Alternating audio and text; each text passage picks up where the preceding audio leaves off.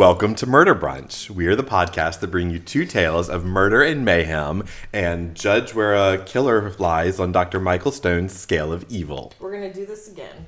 You forgot to introduce us. Oh, welcome to Murder Brunch. We're the Murder Brunch Bunch. I'm Clinton. Uh. All right. Welcome to Murder Brunch. We're the Murder Brunch Bunch. I'm Clinton. I'm Rachel. And I'm Joe. And this is the podcast where we bring you two tales of murder and mayhem and judge where a killer lies on Dr. Michael Stone's scale of evil. Perfection. Third time. The charm. oh, goodness. So, another fabulous brunch, Clinton. It is a fabulous brunch. I would also like to point out that the murder table uh, has new dressings now. Is that okay? So that's so. This is for fall, or is This- this? yes. Okay. Not the the pumpkin. The pumpkins aren't final. I haven't finished Mm, unpacking them all. Um, but new table runner, new placemats, uh, the midnight blue Oh, linen yes. napkins. Beautiful. I've coughed into mine several times. It was quite the experience. I enjoy the large vessel at the end of the table. We're gonna guess as a vase or just vessel. It's, it's decor, Rachel. It's just decor. I have no taste. I can't judge on anything. You could so. put a stick in it. You can put a stick in it. If I had So. a nickel. Uh, but here we are again, enjoying brunch. what do we got today? So today is a little less delivered and a little more prepared, which is good. We've got some chicken sausages. We have some garlic cheesy scrambled eggs with a chipotle salsa and sour cream on top. We have zucchini pancakes, Oh man, Um, tricked me again. which are mostly just an oily mess, so I hope that they're actually good. My favorite. I think they look good. And then we've got the vanilla Greek yogurt with tropical fruits. We've got kiwis, mangoes, pineapples. With honey on top. the best part of brunch. What which I brought. Mm-hmm. I brought dessert. Because you know, I guess brunch has dessert now. Always. And I got an Oreo cake from our local bakery. and it looks delicious. It's like a little stacked tiered Oreo cake mousse thingy. Mm-hmm. I'm very excited about it. See pictures on our Instagram. And Right. now we're gonna try our sh- our drink. Yeah. I'm gonna tell you what it's called. Okay, and so this might was the- explain the flavor. Oh no. It's called a shoe shine. Oh. Ooh. Well, called a now shoe I'm shine. looking forward to it. So I think it's I think it's supposed to have this like old timey, like Do you all smell male. it? It's like smelling it makes me feel like I've I'm had already a shot. drunk. Yeah, I feel like we should be like in the 30s drinking this. I know. I should have brought a round of cigars as well. Yeah. Right. So we're gonna we're gonna give this a try. Ready? Thanks, Don Draper. Here we go. That goes down smoother than I No, thought. Yeah. it's, it's actually Yeah, smooth. all right. That's pretty tasty. That's pretty good. So for those at home, it's made with bitters, spiced rum, and a artichoke-based liquor called Cynar. I think that's how you pronounce it, C Y N A R, which is a touch expensive and kind of hard to find. But I was able to get a bottle, and yeah, like I thought it was going to be a lot harder on my throat and stuff like that. But that's actually not bad. I mean, I, I can't see ordering this all the time, but it's not good. No, No, it's not I- your go-to. Mm-mm. I could see sipping this just like you would like an old fashioned or something. Like at a the ice, I think, is definitely helping it. That's true. So I'm probably only gonna have one of these. I don't know about you guys. Well, we will run out of the spiced rum way before we run out of your giant I bottle. know, it is a big bottle. It's worth the price. Liqueur. but They'll right, make cool. liqueur out of anything nowadays, won't they? Oh yeah. Ooh, that salsa has some kick. Well, it is Chipotle. So I saw that Bailey's has a apple pie. Ooh. I love apple, or I love Bailey's and I love apple pie. I would not think the two would go together. Well, Oh, because I guess it would be a bit chocolatey too. well, no, because it's not Bailey's and apple pie. It's their apple pie Mm. brand. Oh, okay. So I'm gonna get that and just figure out a drink that, to make with it. Poured over ice. So what's it. what's the more uh what's more uh the best fall flavor, pumpkin or apple? Apple. Pumpkin. Ooh, how interesting. flavor wise, I actually would go with apple. Well, I like pumpkin, but actually as a flavor, it's just not. right. And so, no, apple is delicious. Yeah. But it's available year round. True. True. Your fall gourds are only available. Plus, nobody really likes pumpkin anyway. They like pumpkin spice, which Mm-hmm. is just sugar and spice. True. And everything nice. I don't like pumpkin at, At all. all? Nope. I don't like pumpkin spice. I don't like those expensive latte things that you can get at unnamed uh, coffee places. But no, I'm not. I'm not a pumpkin person. These zucchini pancakes are, are deceptively good. No, those are What else is in them? surprisingly tasty. I don't know. What? What do you mean you don't know? Potatoes. But they're relatively low on carbs. So Relatively. So they're prepackaged, is what you're saying? I didn't grind this sausage myself either. Euphemism. Um. All right, we're ready? You guys eat while I talk. Here we go. ASMR. What'd you call me? The story we're doing today, and I probably should have looked up how to pronounce his last name, is We're starting out strong. Joseph Kallinger, the shoemaker. That's what he's known as, is the shoemaker. Is he a hitman? No, Wouldn't it be amazing if there was a hitman called the Shoemaker? that I think that would work good. I think it's more like if uh, someone was making shoes out of human flesh. I think that would have been a good shoemaker. With special leather. Special leather. Yes. but neither of those apply here. Let me take you back to November 1974. Break ins were happening all over in the towns of Leonia, Dumont, Lindenwold, Baltimore, and Harrisburg, Pennsylvania. Oh. They were being committed by Joseph Kallinger and his son, Michael, who was 13 at the time.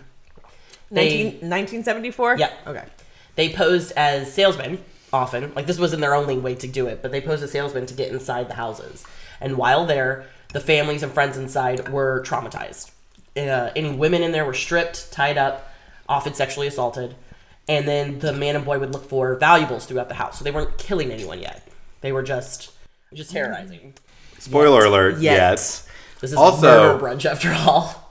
Like I'm just trying to. Well, first of all, you know, there's got to be some good father-son bonding. We're Oh, yeah. go like or whatever. But the whole we're gonna tie up and use women together thing would be kind of weird. It would make career day awkward at school. yeah, uh, and well, and I, I didn't find details on exactly like. Okay, I did find some details that I didn't document here, but I couldn't find like whether Michael was sexually assaulting the women or if he was just complicit in the activities and then Joseph was making them do Right. things. There's a lot of oral sex stuff, things like that. But yes, having it's having having your sexual development include activities with your dad is kind of uh, not a, not a good start. And those kind of activities. Yeah. Yeah. Although I mean, of all of the red flags in this story Right, right. already, That's just don't- one. yeah. Typically they chose homes with single women who lived there or married couples. It kind of reminds me a little bit of a Golden State Killer too, because he started out with so many rapes and break-ins and stuff Right. like that uh, before he mur- moved on to murder as well. One set of their victims were four women who were playing bridge, so they were just having a nice card game. It was probably like the afternoon. It was probably not even like late in the evening or anything like that. And while they had those four women tied up, they found twenty-five thousand dollars in cash and jewelry. Oh my god. Yeah, so this was obviously a lucrative activity for them. But still, terrible. The devil. All right. I just have to say, when I'm playing bridge, I do not have twenty five thousand dollars in cash and jewelry just laying around. well, we'll know not to hit up your house. It kind of sounds like you're saying that simply to deflect that perhaps you do have it in your house. but only while he's playing bridge. All right, so let's talk about Kallinger's childhood. Okay. He was adopted as a one year old. This is the father. Yes. Okay. Uh, basically, what happened with his uh, biological parents is his mother had him, and then the father walked out, and mother felt he, she couldn't take care of. I think she had numerous kids, and so she put him up for adoption. He was abused by his adopted parents, physically and verbally. For instance, they hurt, they hit him so hard, they hurt him so hard, he had a hernia by six. Oh god. Wow. And when they took him home from the doctors, they told him the doctors, quote, fixed his little bird, unquote, implying that he would be impotent. So that they told him that the doctors did something to his penis so that he wouldn't play with it, wouldn't Okay. explore anything with that. So, I have bad news for the, them. Yeah. They don't really quite understand what an adolescent's penis does. Right. And But then- this is a little kid, so they're trying to get into it early. Yeah. which I, I mentioned that in particular because he already, he obviously had sexual issues from the beginning of his life. At eight years old, his mother hit him in the head with a hammer because he wanted to go to the zoo on a class trip. So these were not good people. So Joseph Kallinger, for for all it's worth, did have a terrible childhood. Um, And he was- probably some brain damage. yeah. He was locked in closets. He was whipped. He was starved. It was awful. He was also taught to cobble so he could take over the family business, hence the shoemaker. His, his adopted parents had a shoe store and they wanted him to take over it when he was done. Meaning that, like, from the age of like seven, he worked. So that was also a, a type of child abuse. They, they basically trafficked him for labor.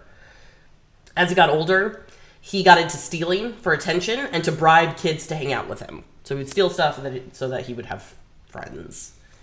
Uh, he was once sexually assaulted by a group of boys, and from then on equated violence with sex. I think that's what he is he has said in, in reports. He got into theater in high school, As one does. which I thought was interesting. and while there, he met a girl named Hilda Bergman. And despite his, the, his parents' disapproval, they got married at 17 and immediately had two kids. Probably not even despite it. Maybe because of it. Yeah. Their marriage only lasts three years, and she leaves because of domestic abuse. So, Shocking. yeah, so Joseph has some issues.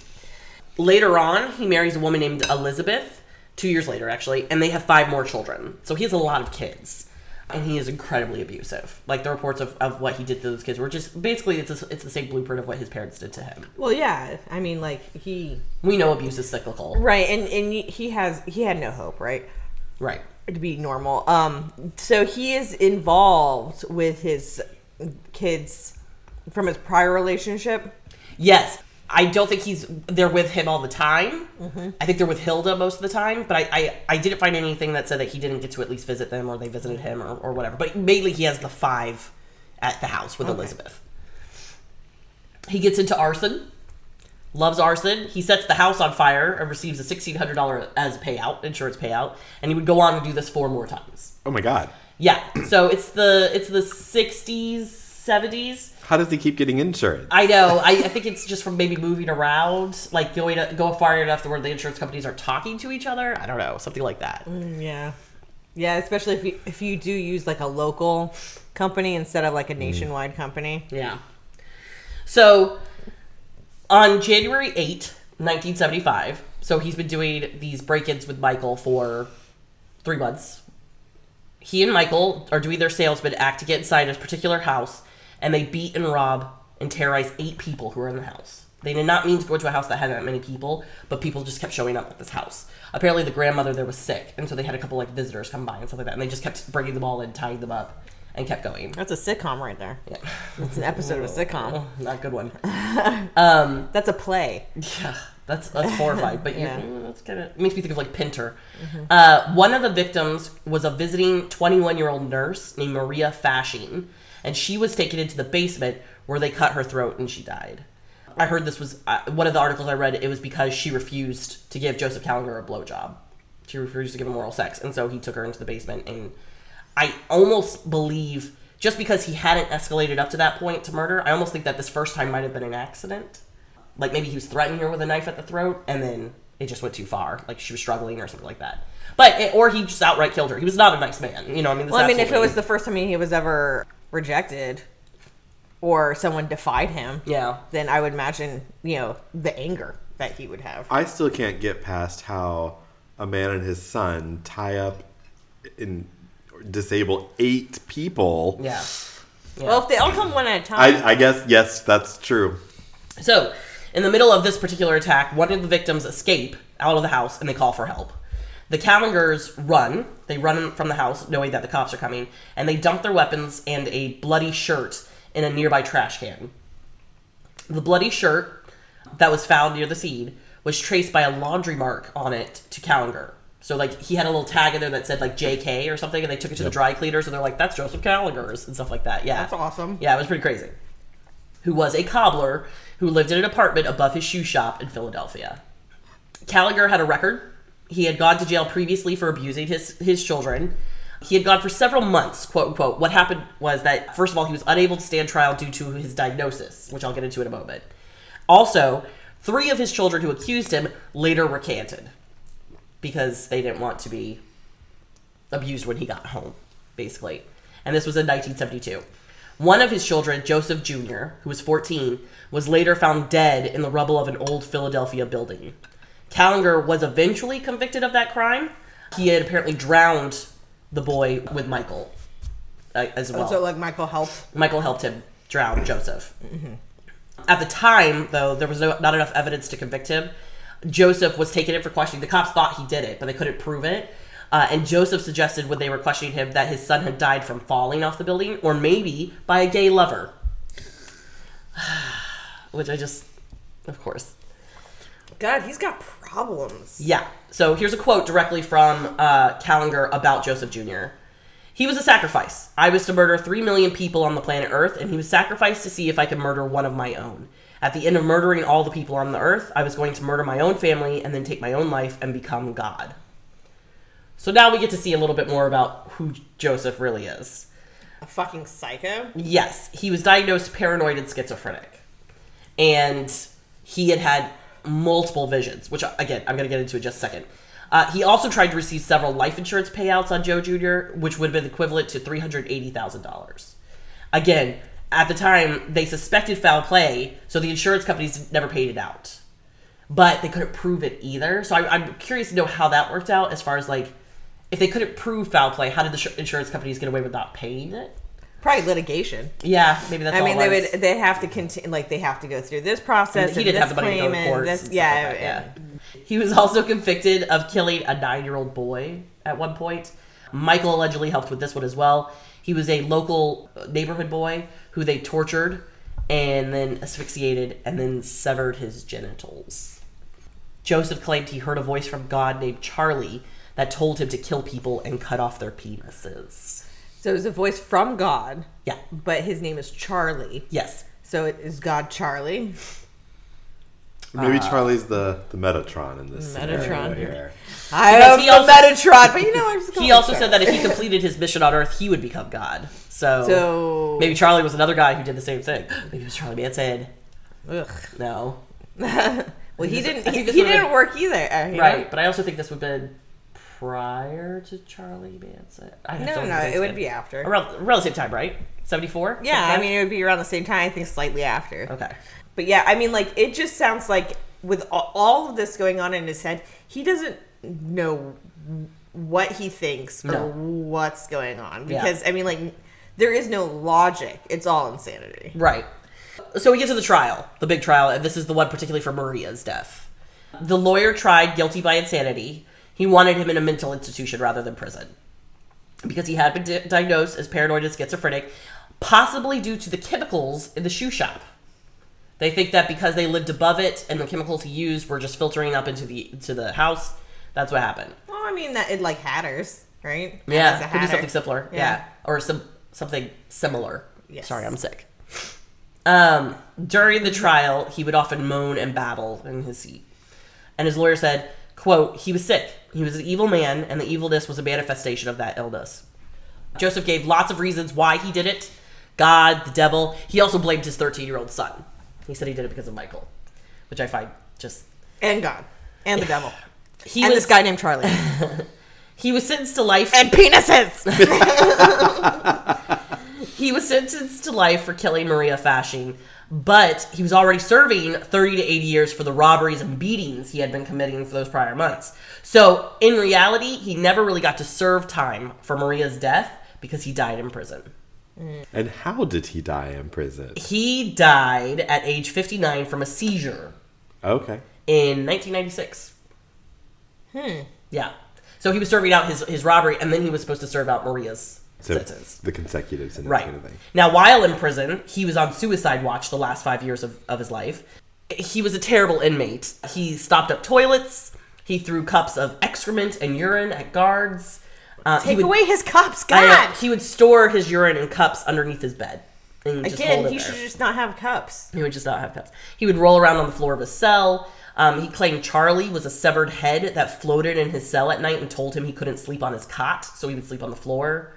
Um, he attacked other inmates. He set himself on fire. He was a he was a very sick man. He was a very sick man. Charlie sounds like a dick. Charlie does sound like a dick. I don't think he was really from God. No, I don't think so either. Um, Michael Kallinger was charged as a juvenile and served one year in a detention facility. He was sent to a foster home after that because all the kids, I think, were separated after that. I, I don't think they, they actually got to stay with Elizabeth. I think that's from my readings. I think they all took them away. Well, which ones were left anyway? That's true. He, uh, yeah. So he served one year in a detention facility. He was sent to a foster home, and later he changed his name, and he is out living his life. And um, presumably, no one knows where Michael Kallinger is. Like he's doing his own, I guess presumably he's never committed another crime. presumably, allegedly, as well as all of the other Kallinger children that are still alive. They're all out. I hope they're all in therapy. I hope so too. I, I would I would actually assume they probably all changed their names as well, like everyone Yeah, did. I would like to think that maybe if you had a psycho dad that's coercing you into doing terrible things during your developmental years, Yeah. that you could come out of that and like I would hope so, but even at at 13, that's pretty far along. Like, but you're still yeah. A teenager. Also, if these if if there's any credence to the chemicals from the shoe shop having an effect, Right. like all those kids should be treated for like health issues as well, like have, making sure that's not having an effect on their brains, stuff like that. But that is the story of the shoemaker Joseph Kallinger. He's not good. He's a he's a very bad dude. But he also like he suffered a lot too. Like I like his childhood was horrifying. And you wonder where he, you know, did he ever get the time to make shoes? He was. I mean, it just seemed like he had his fingers in a lot of pots. well, he uh I mean the majority of his of his uh reign of violence was just what 3 or 4 months Okay. that we know of. So I guess, I guess he wor- worked on building up his business before that. I'd like to see a five year plan. yeah. Um, oddly enough, I uh, did not write down uh, where I thought he would be on the scale, so we're gonna do this one off the cuff. Would you hand me the book, please? Yes. And the book we are referring to is The Anatomy of Evil by Dr. Michael Stone, that has the scale of evil. It is a scale um, from level one all the way to level 22. Level one being, Justifiable homicide. and level two, 22 being, Psychopathic torture murderers with torture as their primary motive. The motive need not always be sexual. And I think I see why Rachel chose this person today. Oh, do you? Oh, well, because I forgot to put it on the scale, so I must have been looking at maybe one of the levels as, as something interesting. so how many people did he actually kill? Maria Fasching, uh, the little, the nine-year-old boy that I, I've left unnamed, and then Joseph Jr. Okay, so he's murdered three, but he has terrorized and sexually assaulted Dozens. who knows how many. Yeah. So, All right. Well, oh, I'll, I'll let you pick first, but I think I've got the perfect number. okay. Well, I definitely think torture is involved for this particular person. Yes. Because of just how he treated people during a robbery. Like, It wasn't. You don't it, have to do it is- that. a robbery wasn't his his main agenda. right. Although those bridge players. He just got lucky with that one. Yeah, I think that's true. My scale isn't popping up for some reason. All right. All right. Well, I'll help you out. Please.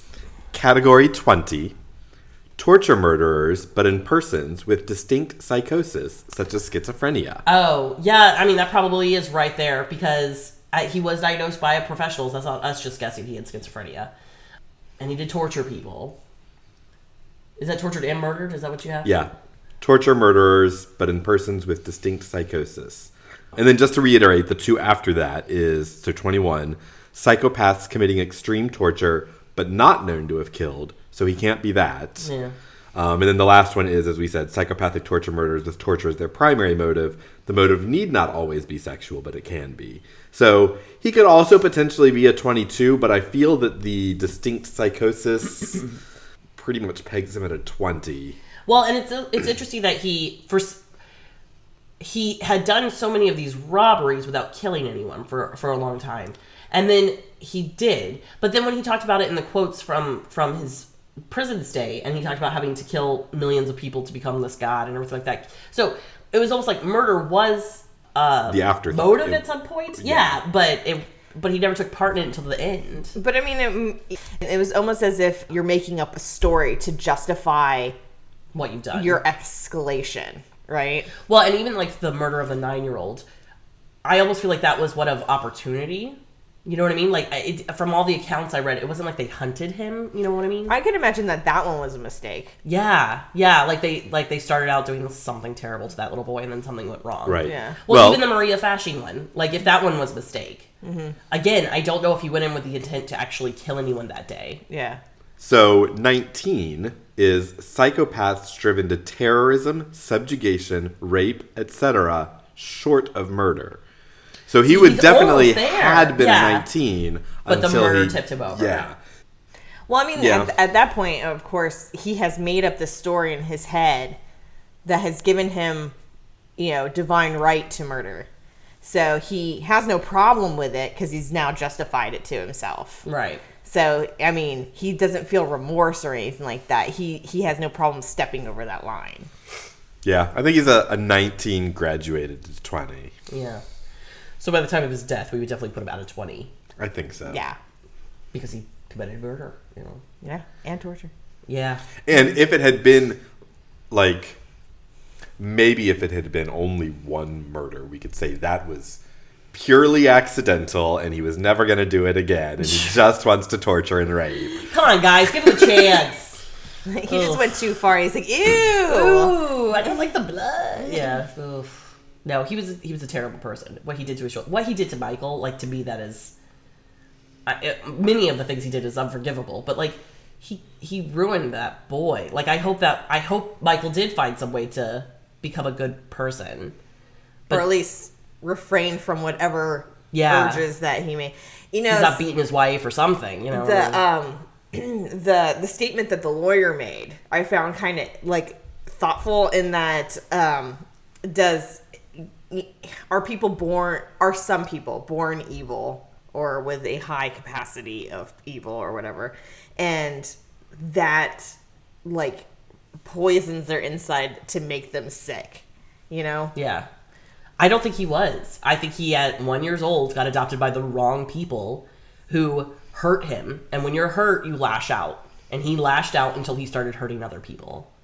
And the abuse of the kids. That is very cyclical. That's there are studies about that. Like if you abuse uh, primarily boys, they will go on to abuse their families. you know you become what you were taught or you become the opposite right I think the whole story is is pretty heartbreaking. This is just one of those that, that's like I can't go into it saying he was a real piece of shit. You know what I mean? Like he was absolutely, but like he didn't he didn't have anywhere to go. Like Yeah. he started out. Well, he was a piece of shit made from a piece of shit who was probably also made from a piece of shit. Yeah. Yeah, So- it, it is one of those like what would his life have been like if he had been adopted by a caring, loving family? Right. And it is hard to know. Maybe he actually was always fucked up. Uh, but yeah, I don't know. Mm-hmm. And then you the factor of the shoe chemicals. Like that's a Right. that's a legitimate theory in his case. Like I don't know if they ever did an autopsy on his brain to see if it was eroded or anything like that, but he might have had weird hormone issues or something like that because of it. Or I mean, like the fact, the story that he got hit in the head with a hammer. Mm, yeah, there's that. I mean, but I mean, like there's a, a high like commonality over serial injuries. killers of of head injuries. And if a woman hits somebody, a kid, in the head with a hammer, she's not doing that once. Right. You know, And you could, and I mean, you could look at a ton of different factors. He was locked in a closet and starved, malnutrition. How did that affect how he developed? right? You know, I mean, it's uh, he. So yeah, so I just feel like from the beginning, Joseph Kallinger never had a chance. Yeah. And unfortunately, there does come to a point where you are responsible for the own decisions you make, and he made those decisions to take his 13 year old son and break into homes and hurt people. Yeah. So, But then the insanity factor comes in. Yeah. In that, did he know what he was doing was wrong? I I think so. at some point he did, but then he the the whatever mechanism in his brain Yeah. had to take over and say, "Well, no, it's because of this." like almost like a survival. and so, thing. like you know, manifest the Charlie as the floating head Right. who torments you simply because you can't sleep because you your own guilt Mm-hmm. or something like that is keeping you awake. I'd actually really love to hear from Michael. Like if he did an interview or wrote a book or something. I'm, I totally understand why he wouldn't. Um, Sorry. I mean, I don't know if That I, discusses Clinton. I don't know if I'd want to do it in that kind of situation, but I feel like Michael was probably the person who knew him best. yeah, I don't know. I would find that I don't know nightmares Yeah, plaguing you the entire life. yeah. what he what he saw and what he was either forced to do or you know Took what he in. did because he didn't know any better Yeah, I mean, like Michael helped kill his own brother, yeah supposedly. That one's more. I feel like I should put a touch of allegedly in there. because he was never he was never convicted on that one, or no, he was. I think that one did come to light eventually, but yeah, Well, like you said, his uh, his dad liked to try to blame Michael Yeah. for a lot of these, and maybe his involvement was actually less than the dad was saying it was. And he was only there as a scapegoat. right. Okay, All right. So uh, 20. J.K. at twenty. anyone with it with it or No, it is empty. Our first level 20. Are we ready for story number two? Yes, please. Uh, pass me your cocktail first. Okay, here you go. I'm gonna finish that off for you. Some, like little booze to fix the sore throat. Probably help. Kill it with alcohol. When I was sick once, my husband made me drink a hot toddy, I love hot toddies. which wasn't really a hot toddy. It just turned out to be a shot of Maker's Mark. oh, That is not a hot toddy. No, and I because but like he presented it as like he did something, and I and I drank it, Warmed it up. and instantly vomited because I wasn't expecting it. If you had told me here's a shot of you know whiskey, then okay, but if you know you take it, you're like this is right, and then you just throw up. And so I'm like, I'm never accepting alcohol from you ever again. Can't be trusted. Also, I remain sick, so now I will say sometimes I make what I call a hot toddy light, which mm-hmm. is uh, a hot toddy minus the tea, lemon, and honey, which is brandy. I drink Yeah, brandy. you drink brandy. Mm-hmm. It helps though. Like mm. I legitimately feel better afterwards. I bet you do. You're like, woo! But then again, I also go drink a bunch of tea and honey because I love honey. It's at 2 a.m. He's drunk off his ass. He's like, Where's the tea?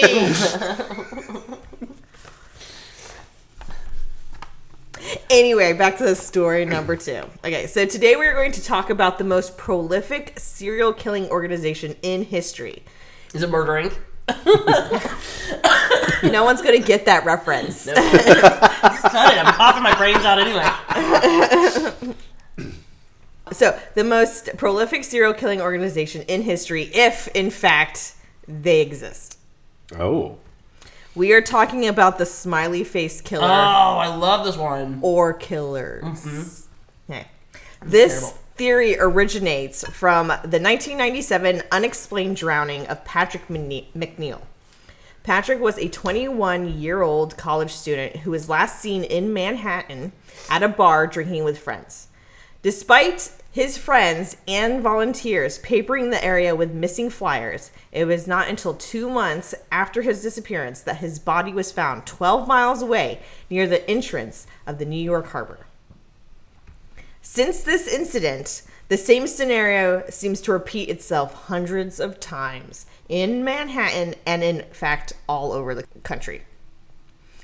A young, well liked, successful white male college student goes missing after a night of drinking with friends and then is found sometime after in what appears to be an quote accidental or undetermined drowning.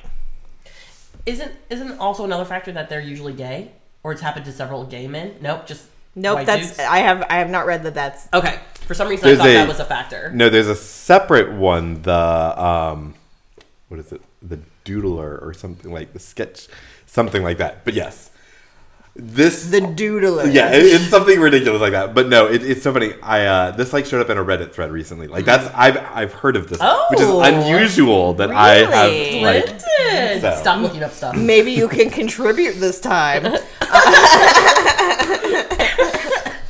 First, how dare you? Okay, so anyway, this could all be a coincidence because if we're thinking or if we're talking statistically, right? This age range of men is statistically more apt to go binge drinking.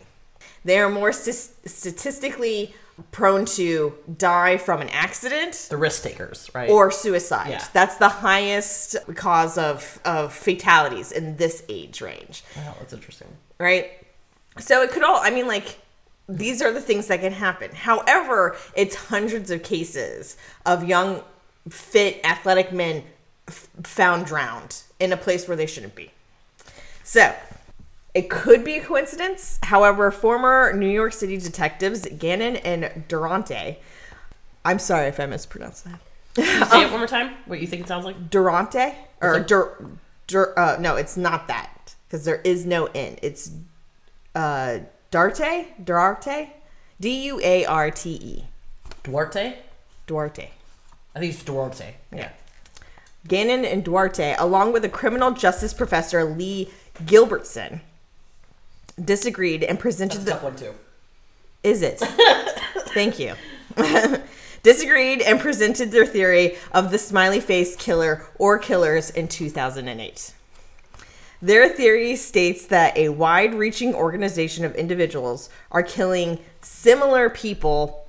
They think perhaps because of jealousy. I disagree. Drugging them, kidnapping them for an undetermined amount of time, drowning them in a local river, and then leaving a smiley face graffiti at the time at the crime scene. The problem is that there are so many incidents that can potentially match this scenario. And a lot of variables that cannot be 100% tied to each incident. For example, the smiley face graffiti that has been found in all different sizes, styles, and colors, and cannot be officially tied to where the bodies entered the rivers because they simply can't pinpoint those areas. Hmm. Also, the smiley face is the most widely used symbol in all of the United States. If you're going to look for a smiley face, you're going to find a smiley face somewhere. We're just a happy people. Shiny, happy people mm. everywhere. Finding delight in other people's tragedies. Mm. Because of these factors, officially, according to the local law enforcement and the FBI, the smiley face killer or killers does not exist. Despite this, Gannon and Duarte. Sure. and Gilbertson uh, stated that they found at least 40 cases with common unusual aspects that linked them together and as homicides. In some cases, the presence of GHB, the date rape drug, was found. Now, it's possible that the victims could have taken the drug willingly, but kind of unlikely. And GHB is apparently not a substance that is readily tested for in cases like these and tends to be undetectable after not so long of a time. I wonder if that's still true because, especially if they're found after a night drinking, I feel like that would be a common one to look for. I- not men. Yeah, I think it's common women. Yeah, Especially if there is signs of sexual assault. assault. There you go. That's the word. I was going to say malfeasance. I'm Yeah, not sure if got that worked. I mean, kind of. But Yeah. I just wanted to sound smart and it didn't work. um, anyway, also, the remains do not show the decomposition that they should if they died in the official time frames given in their investigations. For example, 23 year old Dakota James was missing for 40 days before his body was found, but he suffered little decomp in comparison to that time. oh, so he might have been like kept somewhere. Exactly. So, where was he Yeah. for the time in between. 24 year old Tommy Booth was missing for two weeks, but was found in rigor mortis, which only lasts about 48 hours. Wow. As well, Tommy, along with others in different incidences, was found in a previously searched body of water, which supports the thought that the victims were held before their bodies were Dumped. dumped, yes. Another detail is that some of the remains seem to be staged. In the case of 21 year old Chris Jenkins, his body was found about four months after his di- disappearance in the Mississippi River, floating on his back without any sign of bloating that one would expect, and his arms was crossed over his chest. But he's still considered a drowning. Like he, well, he probably had liquid in his his uh, lungs. Like because all of these cases that you're talking about right now, they're still they're still considered drowning. They're, They're not considered, considered homicides. they're considered accidental or undetermined drowning. Okay. There are still murders that are potentially linked to the smiley face killer or killers. Um, I saw the most recent one was from 2016. Um, I'm not quite sure if that is the most recent, but that's the one I saw. And it all still remains only a theory, and a theory not supported by any official law agency. Not even uh Gilbertson and Well, they're they they're retired. they're retired now, and they're not an, they're not the representative of an agency. Like they actually use their own money to further the investigation after the police department said, no, this is done. They drowned. So do you have any theories or?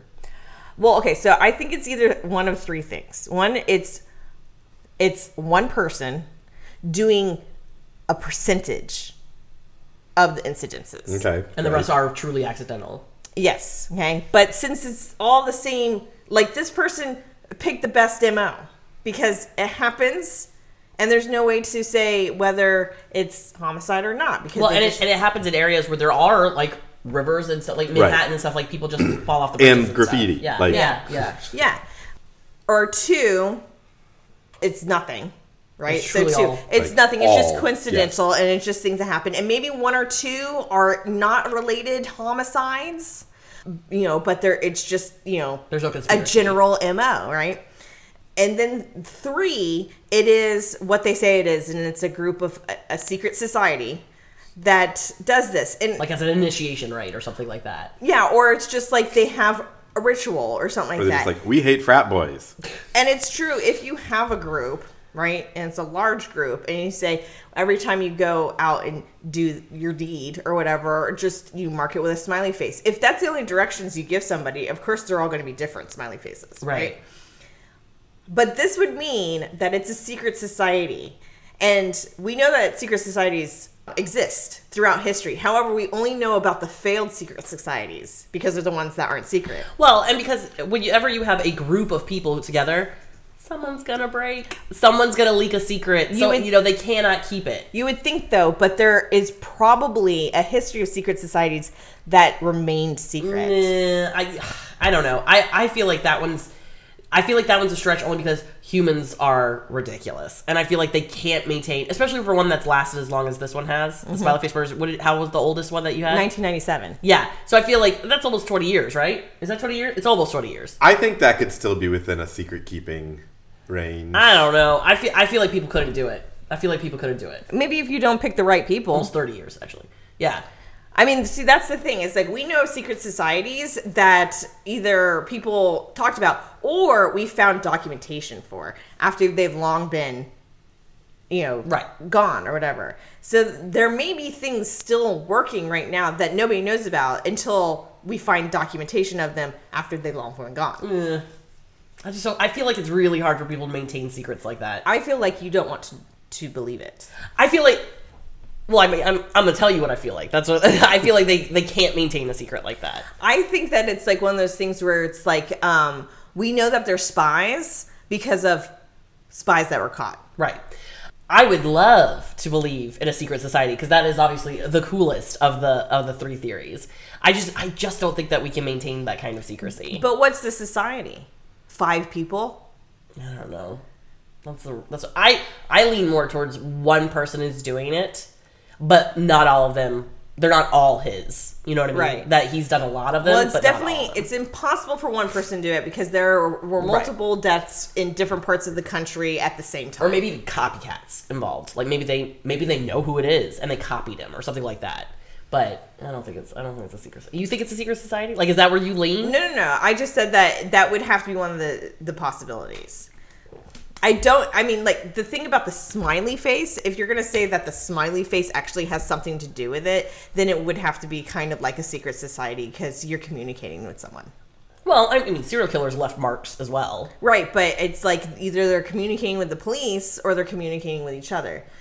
And they haven't like talk to the police, so their communication is shitty if that's what they're trying to do. I don't know. I feel like if it was one guy doing it, he could still leave a mark, like because he thinks he's a Batman villain or something But like then that wouldn't explain how they're all different. True, true.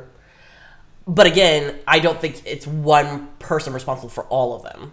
So you know what I mean? Like if there are some that are similar, because I think that's part of it is that there's some that are similar, and those all could be that one person. Personally, I don't think that smiley faces have anything to do with. Mm, interesting. What they need to do is is try to track down more photos of what those places looked like before they found the body to see if there was a smiley face there, or did the smiley face show up after the body was there?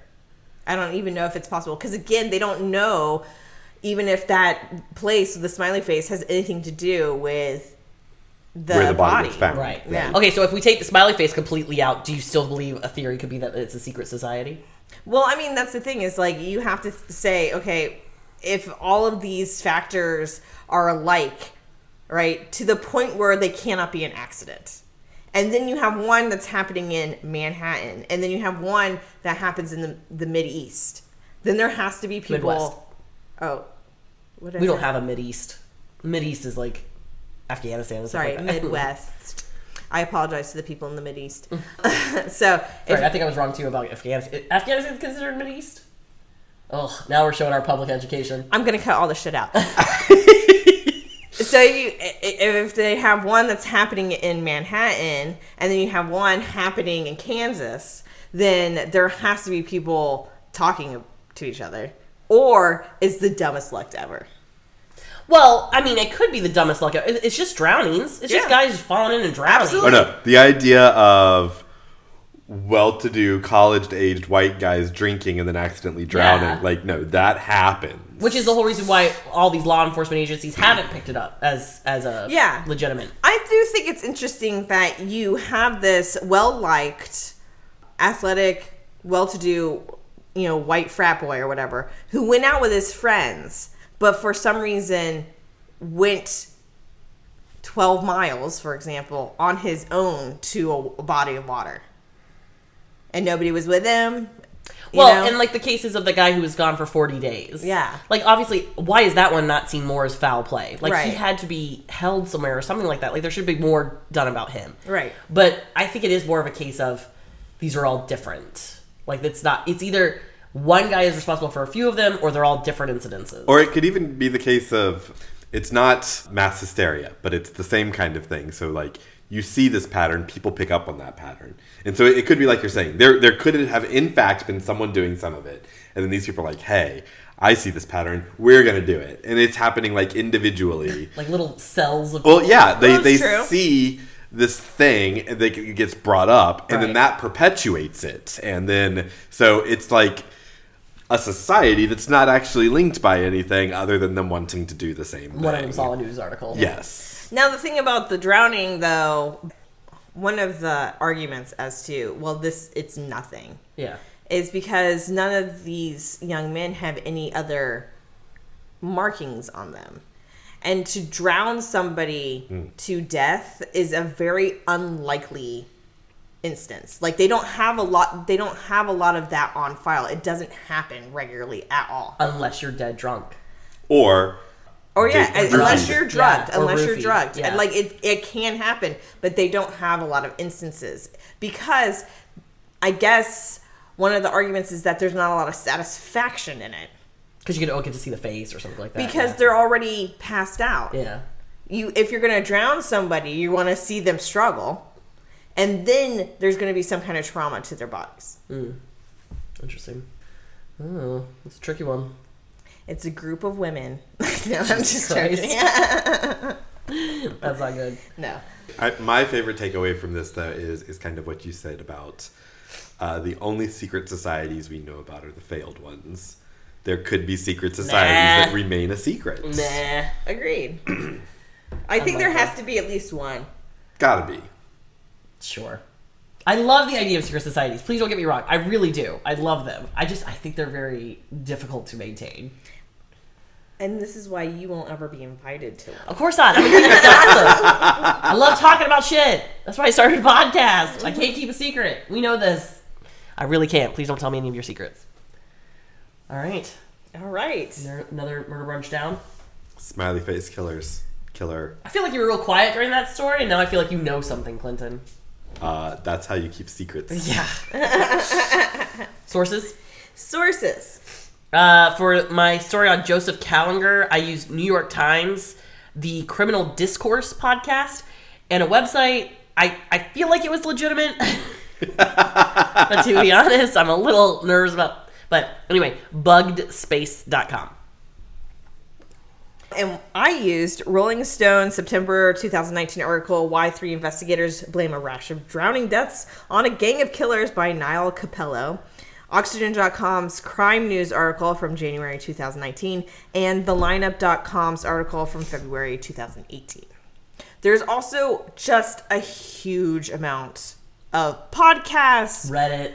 you can find like mini series that people like mm-hmm. like on any kind of streaming platform about this case simply because it is one of those things that it has a bit of a rabbit hole effect. Yeah. No, this is this is a really interesting one. It's been around for a while. If you would like to find Murder Brunch anywhere on social media, we are on Instagram, Facebook, Twitter, and you can find us at our website, murderbrunchpodcast.com. uh, and they can email us at where, Clinton? Uh, murderbrunchbunch at gmail.com. Absolutely. Please reach out. Also, find us on Patreon for $5 a month. You get lots of extras, including one extra story presented by our very own Clinton, and uh, it's a lot of fun. We go into more detail on the cocktails so you can make them yourselves. Yep. More pictures of this wonderful brunch, which is wonderful. It is wonderful. More pictures of us, which Maybe. are a little scary. A little less wonderful. Uh, so yeah, you can find us on Patreon. And until next time, when we'll have More murder. more mayhem. More snacks. I usually do murder. Sorry, I usually do murder. Excuse Shall we try it again? Sure, sure, sure. Okay, ready? Uh, so you find us next time with More mayhem. more murder. More snacks. Bye. Bye.